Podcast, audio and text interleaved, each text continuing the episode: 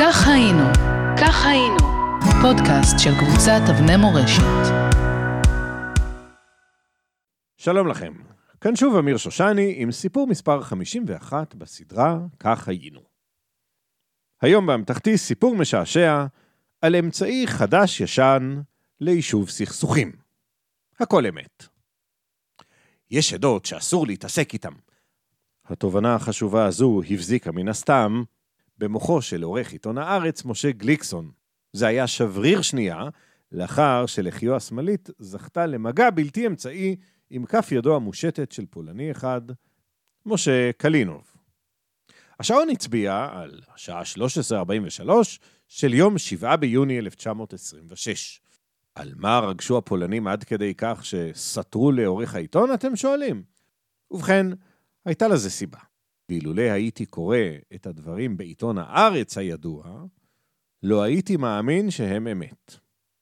אבל במיוחד בשבילכם, הקרבתי את עצמי, נחשו מאיזו עדה אני, כיתתתי רגליי לספרייה הלאומית והוצאתי את המאמר הטעון שכתב גליקסון.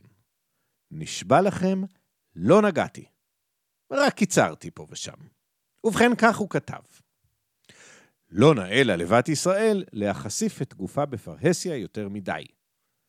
לא נאה לה לשים יותר מדי היפוך על פניה. לא נאה לבת ישראל לעגוב על בחורים בכלל, ועל בחורים חובשי תרבוש בפרט. מאמר גליקסון. אבל אז גליקסון התלהב מעצמו ועבר את הגבול. אישה, כך הוא כתב, שאינה יכולה לעבור מן הבית אל חנות המכולת בלי פודרה וכולי וכולי, מוטב לה לשבת שם בפולין רבתי. קוראיו הפולנים של העיתון לא האמינו למראה עיניהם.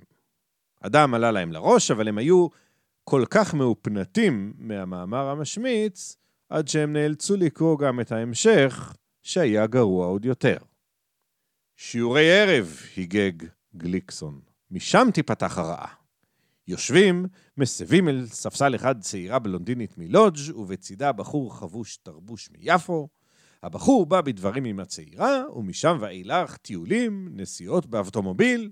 הצעירות כידוע מחבבות את הנסיעות וכולי וכולי. מדהים, אה? גילוי נאות, חמותי, זיכרונה לברכה, הייתה מלודג' ולא, היא לא הייתה בלונדינית. הפולנים לא ידעו את נפשם. אתה קורא לבנות שלנו זונות, הם הזדעקו. ומיהרו לאספת חירום שהתקיימה במועדון התאחדות עולי פולין, כדי לבחור תשובה ציונית הולמת. באספה סערו הרוחות. ברקע עמדו שמות הגנאי שכבר נדבקו לפולנים עולי העלייה הרביעית, על ידי עולי העלייה השלישית והשנייה. עליית גרבסקי הם קראו להם בבוז, העולים הוותיקים. עליית הגזוז, הוסיפו המהדרים בעלבונות. על מנת להזכיר להם, לפולנים, שהם בורגנים, שהם לא ציונים אמיתיים. האשימו אותם שהם לא יודעים והם לא רוצים להיות עובדי אדמה. האשימו אותם שהם עוסקים במלאכות לא פרודוקטיביות, כמו מסחר, מכירה בקיוסקים, עריכת דין, בנקאות ועוד כהנה וכהנה לופטגישפטן. האשמה שמאשים אותם גליקסון כעת, שבנותיהן הנחותות במרכאות מפתות חובשי תרבוש עליונים, היוותה עלבון שאין גדול ממנו. מתוך בליל הצעקות הנרגשות, נשמעה קריאתו של האדריכל אלכסנדר לוי, גם הוא פולני, שהיה נחרץ יותר מחבריו.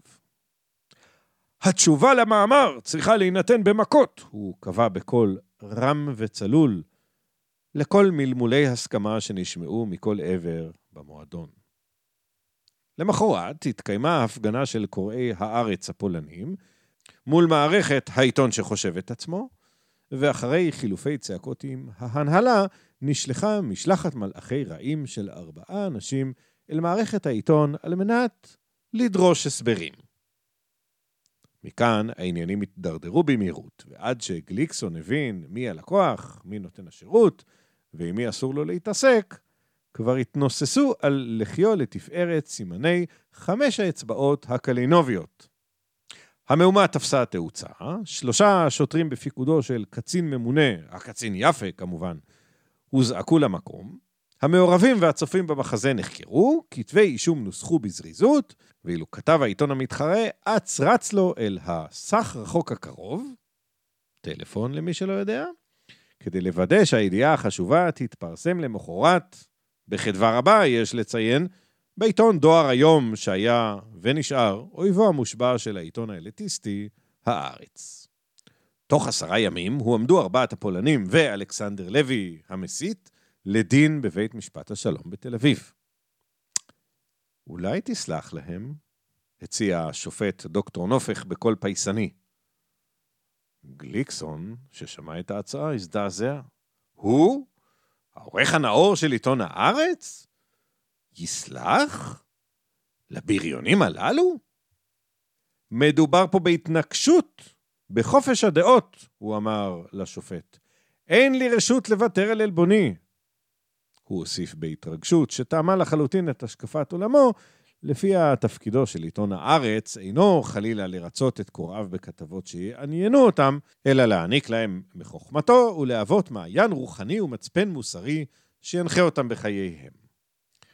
בדממת המבוכה ששררה באולם, יכלו הציניקנים לשמוע את צחוקו של הסופר המנוח, יוסף חיים ברנר, שנרצח חמש שנים קודם לכן במאורעות תרפ"א.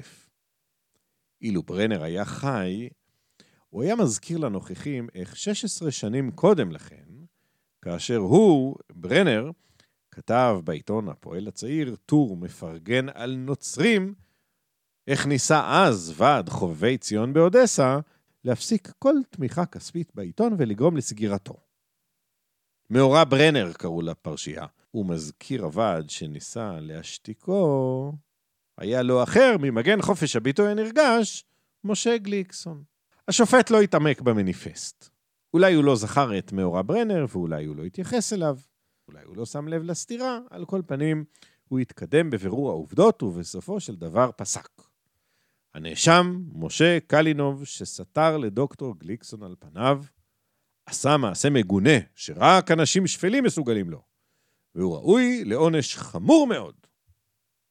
ודן אותו ל-16 ימי מאסר. כך היינו, כך היינו, פודקאסט של קבוצת אבני מורשת.